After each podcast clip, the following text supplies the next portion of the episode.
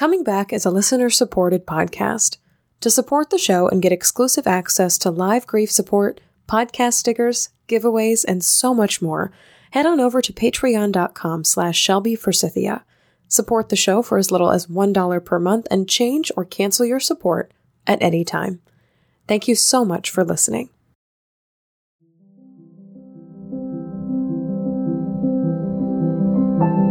Hi there, and welcome to Coming Back, a podcast about coming back to life after death, divorce, diagnosis, and more.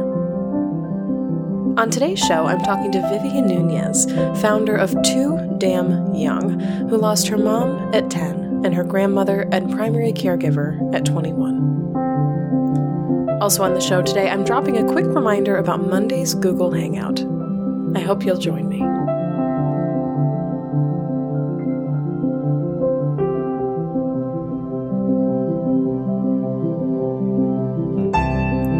Shelby Forsythia, an intuitive grief guide who speaks, writes, and teaches powerful truths on grief and loss. My mom's death in 2013 set me on the path to becoming a lifelong student of grief, and I use what I learned to equip others with the knowledge to heal and remind them that they are not alone. Because even through grief, we are growing. Let's get started.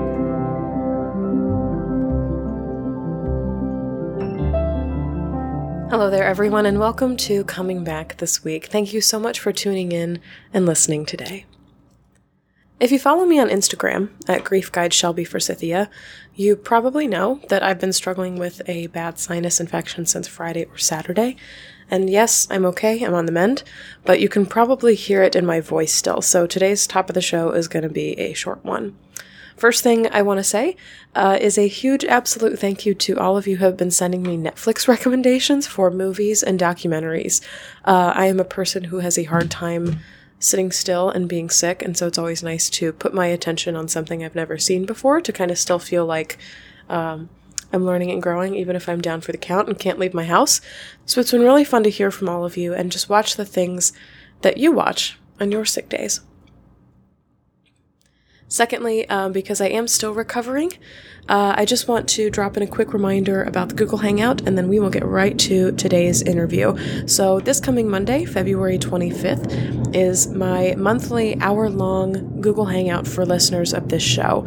This is a space for people who listen to Coming Back to get together, to support each other, and ask me literally anything you can think of about grief, loss, and coming back, whether it's for you, for someone that you love, for someone that you work with, etc. Uh, in previous Google Hangouts, I've been doing these for a little over a year now. I've recommended books, other podcasts to listen to, and even taught some of the tools that I use in my own coming back to cope with the day to day trickiness and triggeriness of grief. You can show up and ask whatever your heart desires. I am yours for the full hour. All you have to do to join is pledge $1 a month or more over at patreon.com slash Shelby Forsythia.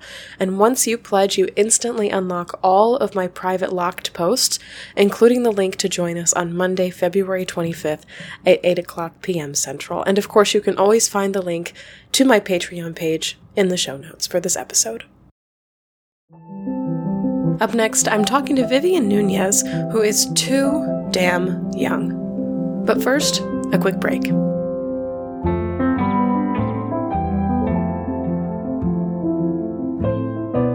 One of the most helpful things I've found in my loss grief growers is a witness to my journey. Beyond feeling that I'm not alone, although that's extremely helpful in the aftermath of loss, I feel like by sharing my story with someone else, I have a sounding board, a guide, and someone who's just a little bit farther ahead on the road than I am. There is camaraderie and small growing strength and confidence in finding a grief coach who can companion you, walk alongside you, and you're coming back. I want to be the person to hold this space for you on a one on one level. If you're looking for more focused attention on your heart, whether you're coping with death, divorce, diagnosis, or something else, please head to shelbyforsythia.com slash grief dash coaching to receive more information about the types of grief coaching I offer and to fill out an interest form. That's shelbyforsythia.com slash grief dash coaching. I'm here to be your companion, toolbox, and shoulder in grief. You can also find a link in the show notes. Vivian Nunez is a writer and founder of TooDamnYoung.com, a community and resource for teens and young adults who have lost someone they love. Whenever she isn't writing personal essays on vulnerability or mental health, you can find her talking about entrepreneurship with Latina trailblazers on her podcast Creating Espacios or in her Women at Forbes column. You can find Vivian on Instagram at Viv Nunez. Vivian, thank you so much for coming on the show. I'm excited to have you here as a referral from one of our former podcast guests, Gladys Otto, who came on to tell us about her book, The Good Goodbye. Uh, and she directed me to your project, Too Damn Young. So I'm really excited to talk to you about grief and your loss story, but also how it has become something bigger through the years. So if you could please, we'll start at the very beginning with your loss story. Of course. Honestly, thank you so much for having me on here. It's it's a Friday night in New York City and I really wouldn't want to be anywhere else. Um, so my lost story started with my mom. So I lost my mom when I was 10 years old. I'm 26 now. And uh, honestly, and we'll get into this throughout the whole podcast episode, but really with my mom, it was such a young experience in terms of like I was so little. I don't remember much of my life with her, and I don't remember much of my process right immediately after her. Um, so for me, one of my bigger grief stories was when I lost my grandma when I was 21. I felt that very much in my soul, and because I was one of her primary caregivers, because I was so involved in her life, seeing and losing her and the process that came with it was definitely one of my first times um, I felt actively experiencing grief versus with my mom, it was like a passive thing that happened over the years. And that's ultimately what inspired Too Damn Young. Um, so, Too Damn Young is a community and a resource for teens and young adults who have lost someone they love and it was in wanting to fill that gap of what it meant to grieve as a young adult and processing grief that you may have experienced as a child or as a teenager, and then experiencing life and having to grow with a sort of emptiness alongside of you and understanding what that is is is how I came to be where I am now. I'm really interested in this phrasing that you used of passive versus active grief mm-hmm. uh, in losing both your mom and your grandmom. Can you elaborate more on that for us? Yeah, of course. So for me, when I say passive grief versus active grief, um, with my mom, she, I was 10 years old and she was 44. And I didn't really experience the, the lead up to her passing away. For, for us, it was, for me at least, it was a, a thing that was almost very separate from my regular life. I was still going to school normally. I was still experiencing my life as it was. Um, and really, the main impact happened when when news hit that she had passed away in the hospital. And then even that was something that I had to process over time. And it wasn't something that I actively sat in and grieved as it was happening. I think it started hitting me a lot more once I was a teenager, once I was in high school, and once I was experiencing the moments where I realized, oh, wow, I don't have a mom. And like, what does that actually mean in my life?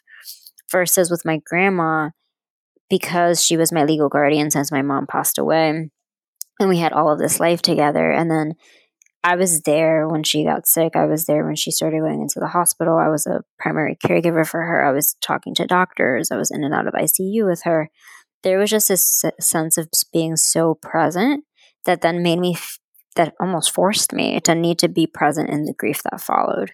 I didn't have the opportunity to kind of go back to my life as I normally would have and process the grief later on. And to my benefit, I think, because I think that to when I lost my mom, it was this delayed reaction that came with the passiveness of that grief um, that I didn't necessarily or haven't had when it came to my grandma's.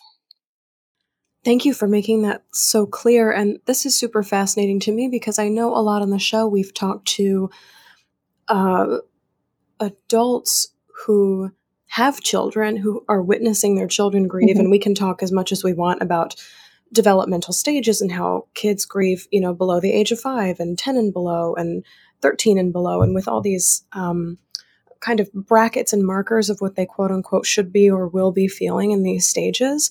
But to hear mm-hmm. from somebody who has had a loss so young, it's kind of, um, we're flipping the script, reversing the table, and we're not. Mm-hmm. I, here, I feel privileged not to be talking to somebody who's watching somebody else grieve, like a second degree mm-hmm. grief, but to someone who's actually experienced it um, and you have your own language for it. It's not the psychology of from the ages of five to eight, and you know the ages of 8 Mhm. to twelve, and all of these symptoms of, you know, like trouble sleeping and needing routines and all this kind of stuff. And so I'm just so fascinated by this this passive grief and this active grief and the role that you played because it seems like the older that you got as you lost your grandmom at 21 was you had that full picture of what this will encompass for your life not only because you've lost before but you had such a, a more active role in her day-to-day life as well Yeah.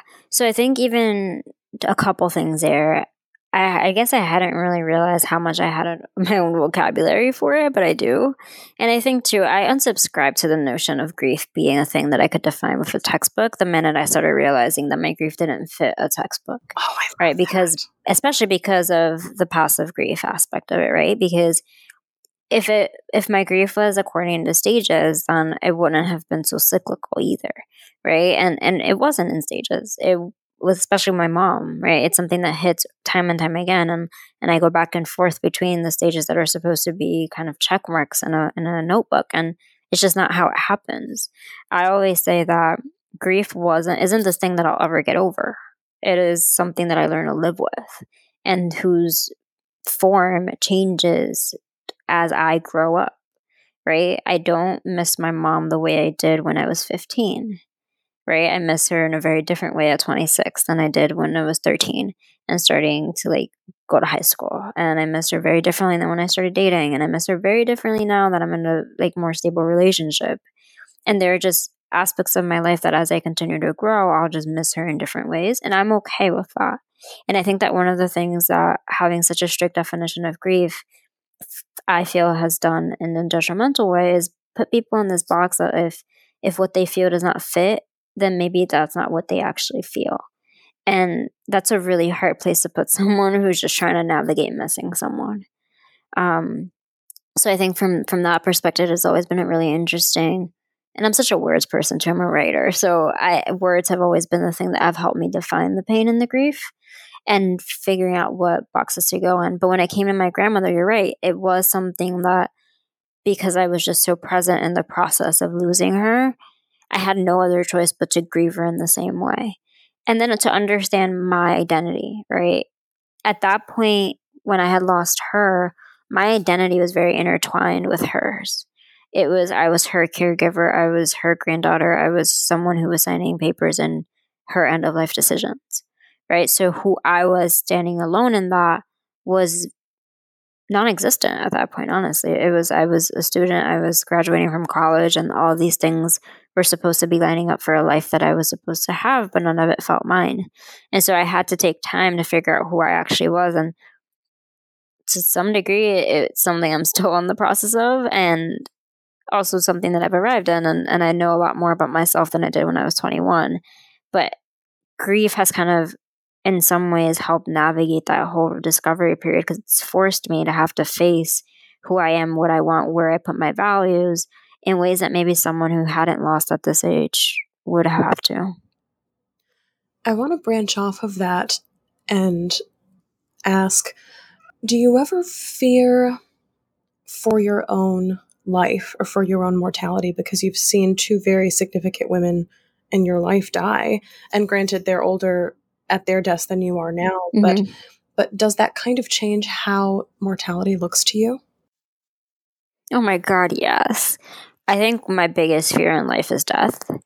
Um, and I think that, and I think this is true of anyone who has lost anyone young, especially a parent.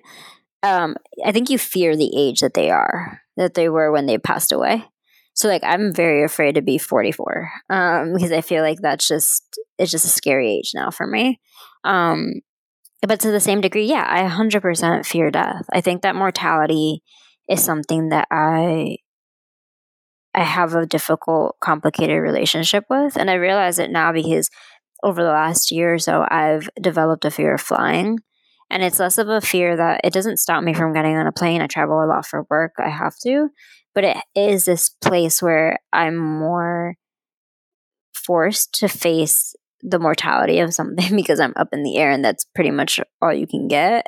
Um, but it is a difficult relationship with with death because I saw two people who I love very much die, right? And at different points in my life, at different points in their lives. But it was this presence of realizing how close death really is that made me fear it for my own life. And it's something that I navigate with my anxiety the most. Um, so I'm in therapy, I have been for like five years now. And I actively figure out ways to, to remind myself that I'm very much alive and that a happy thing doesn't have to be chased by a sad thing. Because i think mm-hmm. that's another thing that you instead of just mortality because sometimes mortality is very high reaching right? You're like i am afraid of death. But sometimes it's as small or small is a hard word to describe it but is that's as granular and as daily as i'm afraid of like good things because what if a bad thing happens and that's like a cycle that you're just getting stuck in because you see so many bad things when you lose people um but I think that it's also the biggest reminder for me that I have this one life and this one chance to make a difference in it. And how am I going to use my everyday to make sure that I'm pouring into a mission that is aligned with that for me? I think that was so well said. And I literally wrote down as you were speaking a happy thing doesn't have to be chased by a bad thing. I'm wondering if there's anything concrete that you're doing or something maybe that you even learned in therapy to combat that thought because that's something that hovers over me all the time. Like that other shoe is like right above my head all the time. I'm like, when's mm-hmm. it going to drop? When's it going to drop? Yeah, I think it's something that for me, I didn't realize I do, honestly, until very recently. I didn't realize how often I do it. Um, how often, like, subconsciously my my chest will just tighten or my heart will just start beating if something is going really good if i'm having a really good night if i'm being if i'm just really happy um, so I think the biggest thing for me has been to notice those thoughts and to like say, wow, like I'm thinking about this simply because of the fact that I'm afraid of bad things happening. Right. It doesn't mean that I am because I had to really separate the this is not a premonition. Mm. This is just a bad thought. Right. Because I was attached to the idea that like if I'm thinking it, it's gonna happen because it's a premonition versus this is just my anxiety and it's not something that's gonna happen just because I think it and that has helped me shift. It doesn't make it easy, it doesn't make it go away, but it makes me stay more present in the fact that just because something is happy doesn't mean that something is bad. And even if something bad did happen, it doesn't mean that it is caused by my happiness. And oh, gosh, practicing that has been probably the best way to to just navigate it has been like constantly having to remind myself this.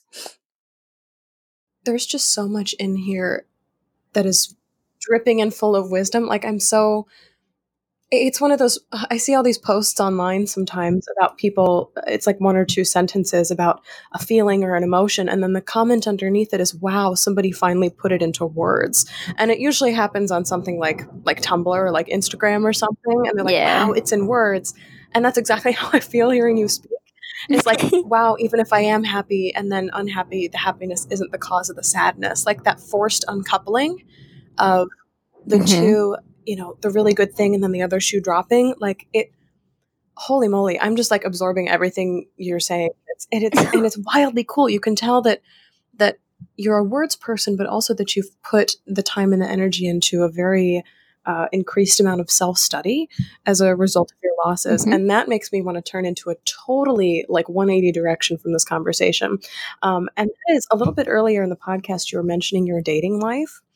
And I'm wondering what loss does to you, for you, with you, how you interact with loss and grief in the world of dating. Because I know for me personally, I almost have like this invisible rule of I can't be in a relationship with somebody who hasn't like seen some shit, at least on some level, because I'm like, you're not even yeah. going to relate to. and then some people are like, I, I won't get in a relationship unless somebody's had a perfect life because then they're quote unquote instability matches with their partner's stability. And I'm like, at some point yeah. it's going to be rocky for both of you, but I won't, you know, I won't burst your bubble that way. Um, but so I'm just wondering how that has impacted you as somebody who's from a 26 year old to another 26 year old. yeah. I think for me, so I'll take you back a little bit. I think that when I was dating more actively, I'm in a relationship right now. So I'm going back like almost three years at this point. Um, one of my biggest things when I was dating was just like, I can't possibly sit with someone who is fascinated by my losses mm-hmm. or like puts me on a pedestal for the fact that I lost so young and somehow I like made it out. Like that made me really uncomfortable. I had many a date where like guys were just like really impressed, but like not in a like normal way, just in a very like, oh man, you're you've already put me on a pedestal and I'm gonna fall because I'm a human being. And like having navigated what it has to navigate didn't suddenly make me a superhero. And so we're starting off on the wrong foot already. So that made it really quick for me to kind of decipher who I wanted to be around.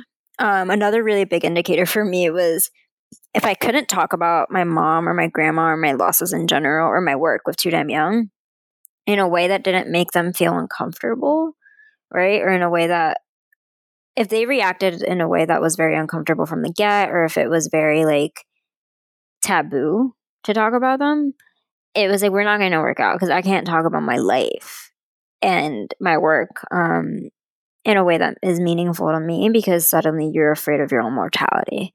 Granted, I totally understand how scary that is because we just talked about how scary that mm-hmm. is. Um, but at the same time, it was like I have to have permission and space to be myself. And so much of who I am is influenced by the fact that I have not just lost, but that I've navigated pain, right? And I've navigated, and, and my resilience is a direct result from that right? And my personality has been molded by that. And my sense of humor has been molded by that. So if we can't meet there, then it's really hard to meet in general. Um, I think one of the things that really attracted me to my boyfriend is especially at the beginning was the fact that he he saw the potential in too damn young as just like a as a community right and it was never this thing that was just like a passion project because she lost her her mom or her grandma. It was always like, wow, this can be something really big, and that I was I was moved by that. But at the same time, I think that he's never lost anyone, um, not anyone that was incredibly close to him. And I think that that has made for an interesting dynamic in our relationship because you're right. It's really hard to tell someone, hey, I'm feeling this way on a Thursday because I miss my mom and have them not want to fix it if they've never gone through it and accepted like just the reality of what that has to mean, right? It just means that I miss them and it's okay. But he has had to learn and is still in the process of that of like how to just let it be instead of trying to fix it because there's no way to fix it. And I think that that's proven harder for him than it has for me. Um, but it is an interesting dynamic because he hasn't lost someone, and I have lost two people who are really, um, were really close to me, or my parents essentially, and and the dynamic there has been one where I have had to have a lot of understanding that not everyone comes from the kind of like growing up that I did, and that that's okay right? Not everyone has to have lost, at least I don't think that everyone, not everyone has to have lost someone in order to understand and empathize with that on a high level. On a day to day level, it takes a lot of listening if you're going to be around someone who has lost someone to meet them where they are versus forcing them to meet them where you are, which is a place where like you're just way more okay with the notion of, well, okay, you missed them, that's fine. And then just moving on, or like, oh my God, we need to fix this versus just letting it be. Um, so over time, he's gotten a lot better. And it's such a small thing. And I don't even think he notices that he does it now more regularly, but it's something that's popped up a lot more often over the last few months where it's like, he like mentions my mom and my grandma just like off the cuff. Like, like I'll do something silly or I'll do something and he's just like, Oh my god, they're probably looking down at me like she's your problem now. and it's like little things like that that I'm just like, you have no idea how awesome that is, right? Because suddenly like they're just regular characters in my life the way that your parents are regular characters in yours. Oh, and so cool. Yeah, and it's but it took us what like we've been together almost three, year, three years now. Like it took us a really long time to get here right? It took us a lot to to navigate to a place where like he would mention he can mention them in that way and feel that comfortable and I think it had to do too with me. It had to do with me talking about them in that way and being more comfortable just mentioning not just the sad days for him, but just telling him regular stories about them. And and so I think that it is if you're in a relationship or if you're trying to date and you want to figure out how to navigate grief within it, it is a case by case basis and a day by day process because there's no one who is ready. You weren't ready when you lost your your people right? So to introduce the loss at a later stage to someone new and and want them to respect who they who the people were and also respect the loss at the same time, I think it takes time because it takes time to know people and then it takes time to lose people. Um, so giving it the space and the time for them to get to a place where they can have a joke like that is I think the best gift you can give yourself because if because if not it's like you're in constant pressure to try to have someone get it from the very beginning and like some people will, and that's awesome. But some people don't, and the attraction is still there. so it's like, it's navigating it day by day. I found it was the most effective. I think that's really neat that you said that because it speaks to the role of patience on the part of someone who's grieving in grief. Mm-hmm. I know so many pieces of grief literature and even a lot of the stuff that I write that I'm like, if they don't get it, maybe it's time to find other people, even if it's not in the dating room, even if it's like friends or coworkers. A friend, something. Mm-hmm. Um, and uh, I think at some point, though, too, uh, provided they aren't outright like hostile or threatening, yeah. Or mm-hmm. I think there is something to be said for the role of patience or asking people to listen or doing some like both verbal and nonverbal teaching uh, of how how to handle a grieving person. and I think you know what I think the difference maker is, right? I think the difference maker there isn't just for the person to be patient or for the it's for the other person to want to learn. Yeah. Right? I think that that's a difference maker. It's the like you feel way more okay with being patient and teaching and and and kind of giving someone like a step by step guide almost when the other person is receptive to that and when the other person asks for it or when the other person is you can tell is just trying their absolute best but sometimes their best comes up short because they've never had to face the same circumstances and so then empathy has to go both ways right but at the same time i do agree with you i think that there is a limit or a situation i don't think it's fair to ask someone who is days into their grief to teach someone else. Mm-hmm, mm-hmm. Right? Because I think that they're processing their own thing and they're trying to figure out how to navigate it on their own, and that you don't have the bandwidth at that point to actively teach someone else how to be, a, be your friend in that space. So it's okay if like you have to take a step away from someone who just isn't getting it then because you have to figure out how you're grieving. And it's enough at that point and way way way way more on your plate than anyone can even fathom right? So i understand it from that perspective. I think i wouldn't have been it would have been much harder for me with my boyfriend if it was like a month after my grandmother had died or something because it would have felt really tender and i would have felt very sensitive to the fact that someone didn't get it from the beginning and like there's just a time gap that really helped um and that you're just way more prepared to teach someone because you know more of it, right? It's really hard to teach someone a language if you don't know the vocabulary. So you have to get yourself to the point where you know where you have a dictionary of words that you can pass on. I just can't say it any better than that. Um, a metaphor is coming up, or uh, or another story I read.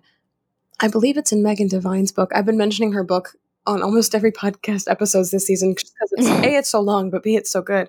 Um, and she she writes this short story about like being in grief is like the instant somebody you love dies, you absorb a new language into your brain, and everyone around you, even the well meaning people, are like, okay, you have to teach me this language so I can help you. And you're like, I just suffered the worst loss of my life. I can't figure out how to teach you this language. Like, mm-hmm. I don't mm-hmm. have the energy to speak this vocabulary to you with the hopes that you'll learn it and know how to speak it back to me. Like, it's just too much to ask. Mm-hmm in those first I mean, days, weeks, even months, even the first years. So. Yeah. Um, and so that's a really isolating experience.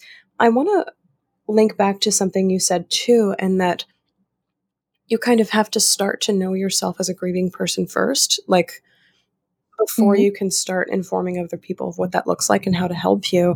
And what are your like hallmarks? Like, how do you know when you're grieving? I have a very big affinity towards dates. Um, so for me, the things, one of the things that I realized again over time that really messes me up the most are anniversaries. Um, so it was really interesting. This was the first. So my mom has been dead now for 16 years, and her death anniversary is January 10th. Um, I was on a plane this year on January 9th at 8:20 p.m. to India, and so I was flying from New York to to um, Mumbai.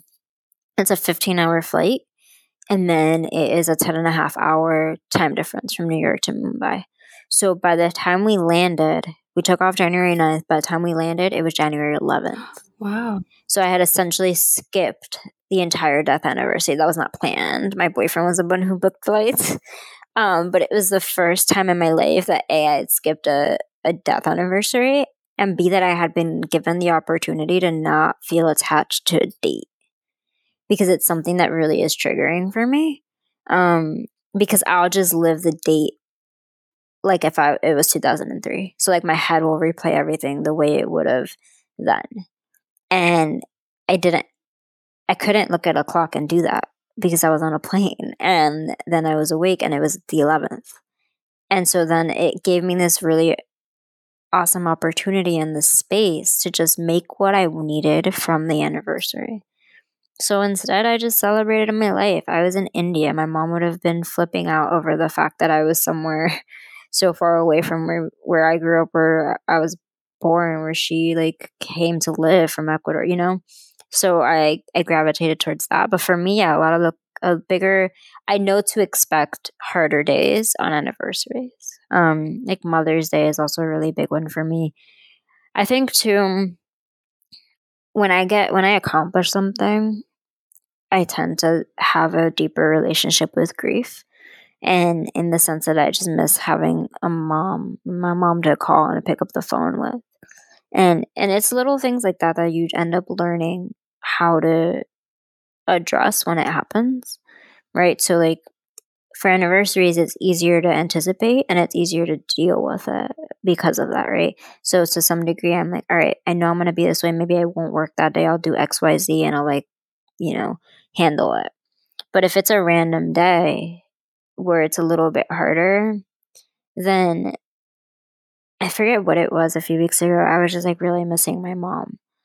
Or no, last week actually, this is a cool story. I I've been I'd been wearing a necklace around my neck that was my mom's um since literally days after she died and had never really taken it off. I think I've taken it off in my life over the last 16, 16 years, maybe two or three times.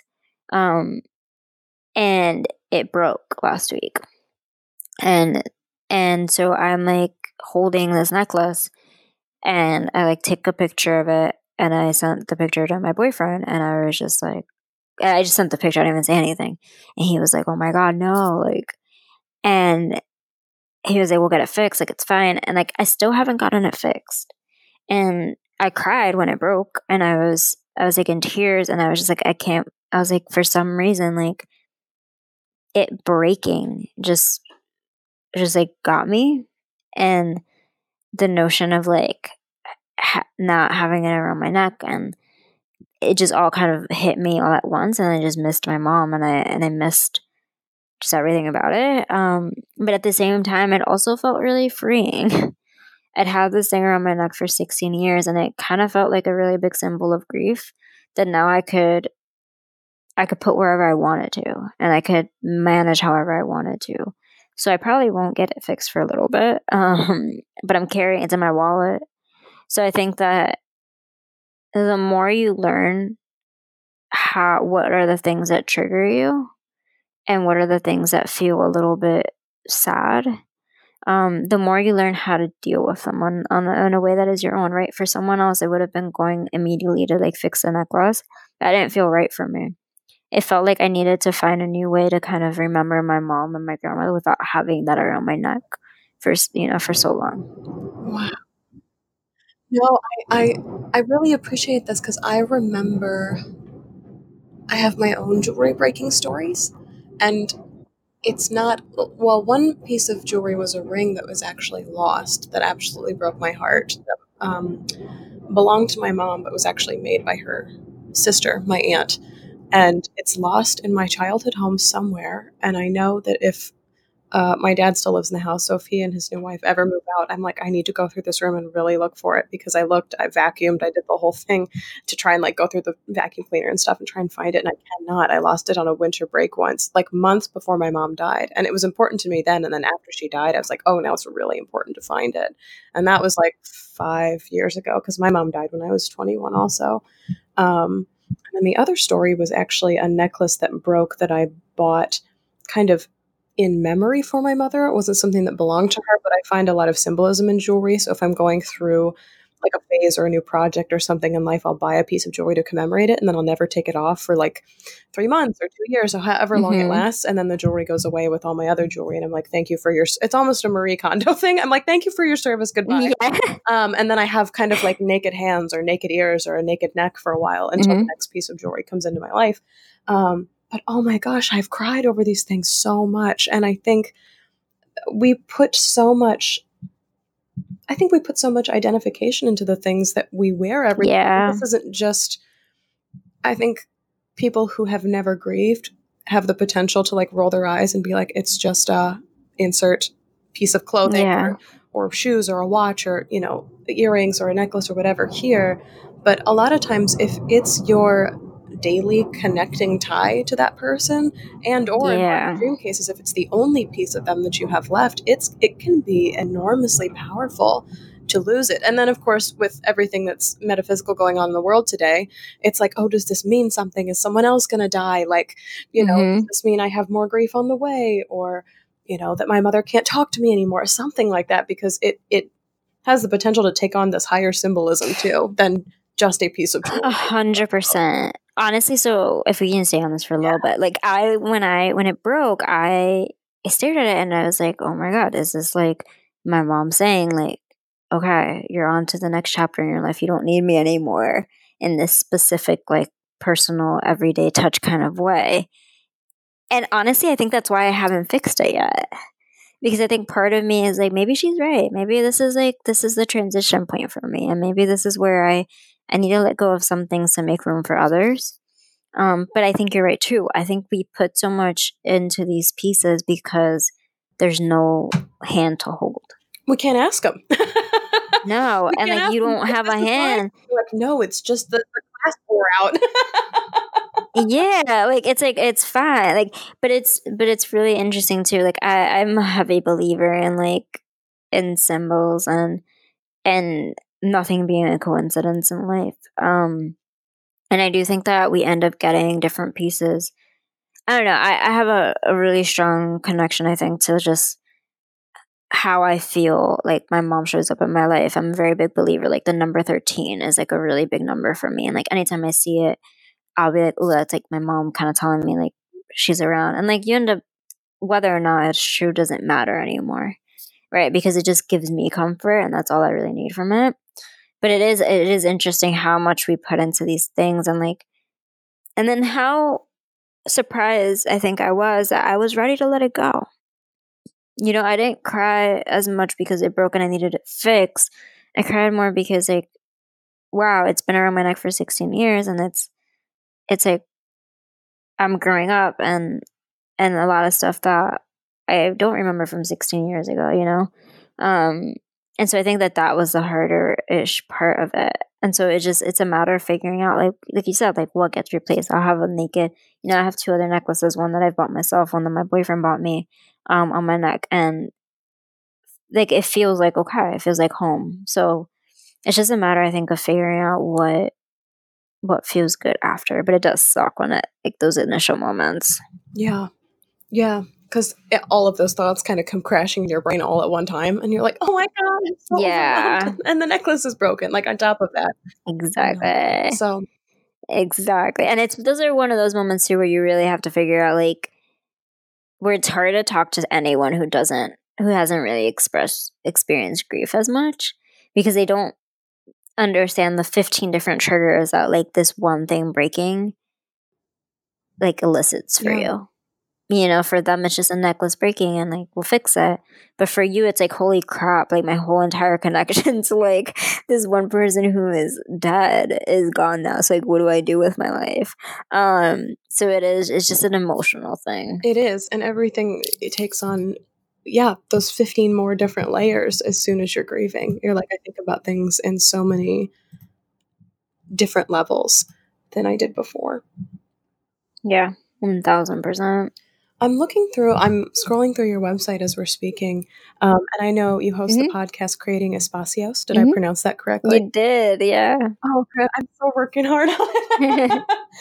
um, and it's all about being Latina and being an entrepreneur. Mhm. Um, and I have seen the work you've done as an entrepreneur through your website and through uh, Too Damn Young and your Instagram and things like that as well. But I want to know if your grief has been at all changed or influenced by being Latina. Because I know a lot of times the focus on grief is like A, white, and B, female. And Yeah. so, as many male perspectives as I can get on the show, I do.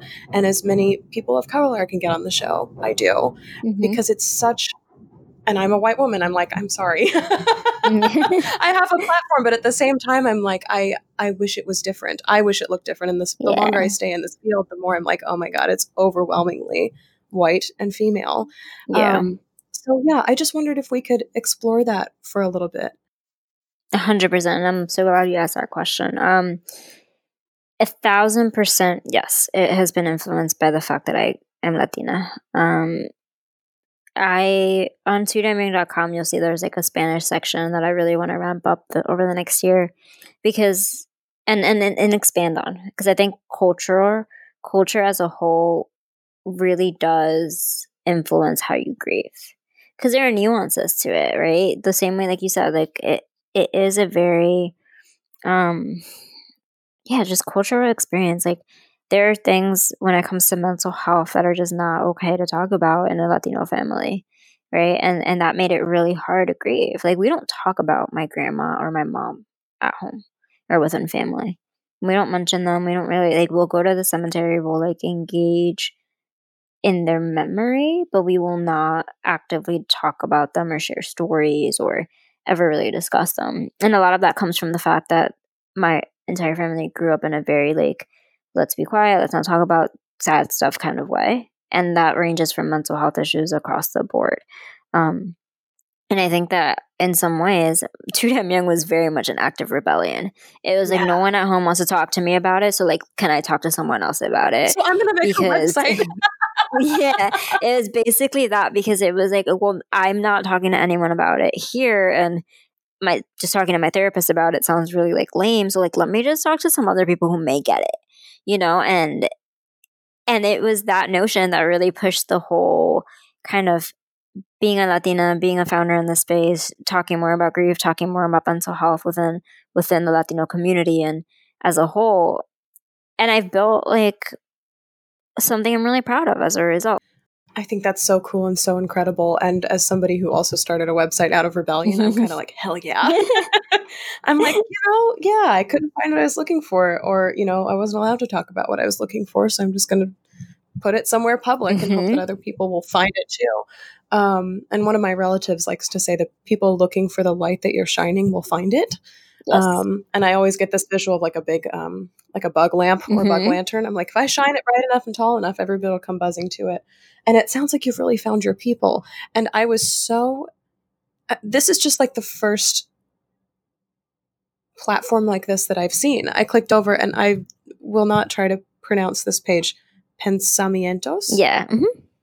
Close. Okay. Yeah. On Too Damn Young. And that's the page that's entirely in Spanish. Stories Mhm. entirely in Spanish. And that's not something that I can I can personally understand and process, but to think to put myself in the perspective as much as I possibly can um, of someone who is Latina or Latino or looking for these resources online and being like, oh my God, there it is, and it's in my language Mhm. is like holy moly powerful. Because I think conversations about grief are even largely like westernized too Yeah. you go into like Eastern cultures, uh, over into like Asia and stuff too, and I'm like, I wonder how much of this is also public. Like where I feel, and this is the reason that Gladys Otto put us in touch, I believe. And she's like, you guys are on the verge of some kind of global tipping point mm-hmm. in terms of conversations about grief because for the first time we have the potential for free or for very low cost to put these stories online for other people to find no matter where they are.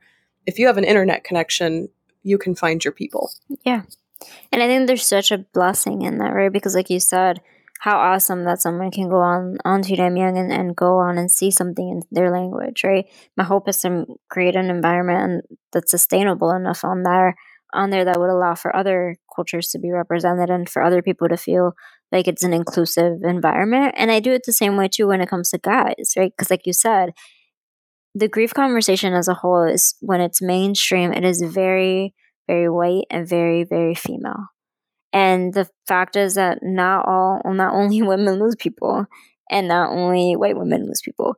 And so the ability to have a more inclusive conversation that includes men, that includes other people of color, is important and it's necessary. And it's what's going to make grief a a thing that we can teach in schools, right? How to deal with it, how to be a good friend to someone who is in it, right? So one of the bigger projects I want to work on this year is to do kind of like a mini tour for Young, where I go into like seven different cities and do a docu series of just how do we talk about grief in these places? How can I bring them to schools to lead workshops and to get kids talking about grief and writing about grief or engaging on it in a way that is productive and channeling it in a way that's positive for them. And then how do we make sure that we're keeping track of them throughout the year so that they're feeling tended to and not abandoned after someone mentions their grief once, right? How are we taking them on this journey? And a lot of that just comes down to really engaging with people and understanding and allowing them to be a part of the conversation and not feeling like, like they have to be a part of the conversation that we set, right? Grief as a whole, I, I say this on Too Damn Young's um, about page, and I say it in general, is like the only thing that connects me to someone else who has grieved is the fact that we've lost someone. Everything else after that is a very unique experience. It's like an individualized experience. So why am I going to impose my, the way I grieve on someone else, especially when it comes to culture? It just doesn't make sense. So the more we talk about it, the more stories we're able to share, the bigger a net we cast when it comes to talking about it as a whole. It so much reflects that that phrase of pick up what works for you and discard the rest, mm-hmm. but on a, a so much more personal level of if what I'm saying doesn't resonate with you, don't do it. But even beyond that, of I'm not going to tell you how to do it. Mm-hmm. We have this one thing in common. Here's the common ground, and everything else is is experienced by you, determined by you. Um, grief is ours alone, but we also can't do it alone. Yeah. And so it's a really unique human experience that that brings us all together in ways that we didn't expect. So thank you for um, for speaking on that. And I love this idea of a tour. I'm like, if you're rolling through Chicago or anywhere in the West, I cannot wait to meet you in person. I would be so terribly excited. Um, I will ask you now that we're kind of closing towards the end, mm-hmm. where people can find more on Too Damn Young as well as creating espacios, and uh, just get in touch with you in general, whether that's following you on Instagram or dropping you an email, all that jazz.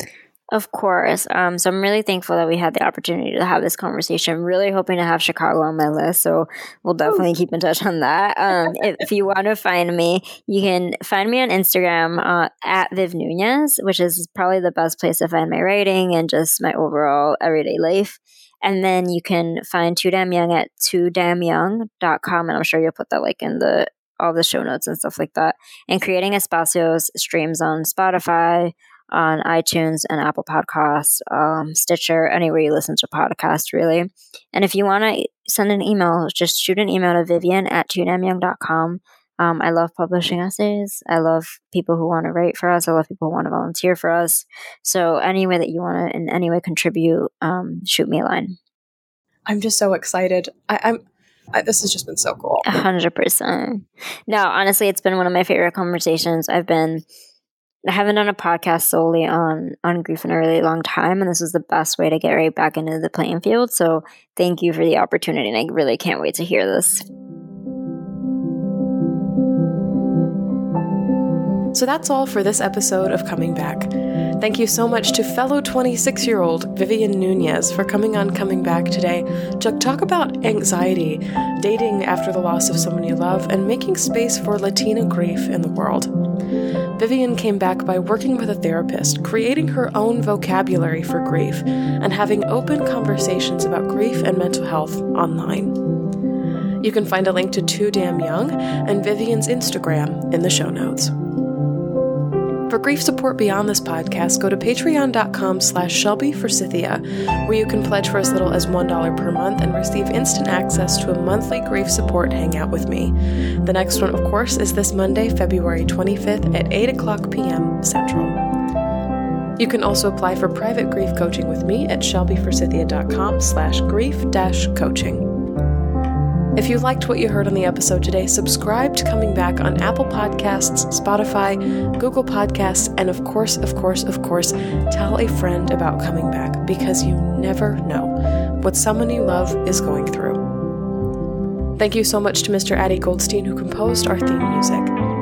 You can find me on Facebook at Shelby for Forsythia, Intuitive Grief Guide, Instagram at Grief Guide Shelby Forsythia, or simply shelbyforsythia.com.